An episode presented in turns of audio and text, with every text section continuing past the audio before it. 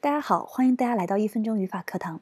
今天跟大家分享的语法点是同位语，或者是同位语下属的一个小点，就是名词短语做修饰语。听上去有点抽象，我们先给大家来个例子啊，比较好理解。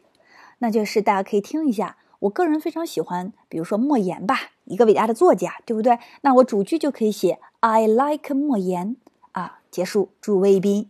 那莫言是一个专有名词，很多人可能对他不了解。我想对莫言做一下介绍。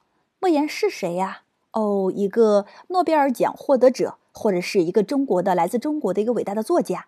那我就在莫言后面加逗号，哎，然后再给一个名词短语，对吧？A great writer from China。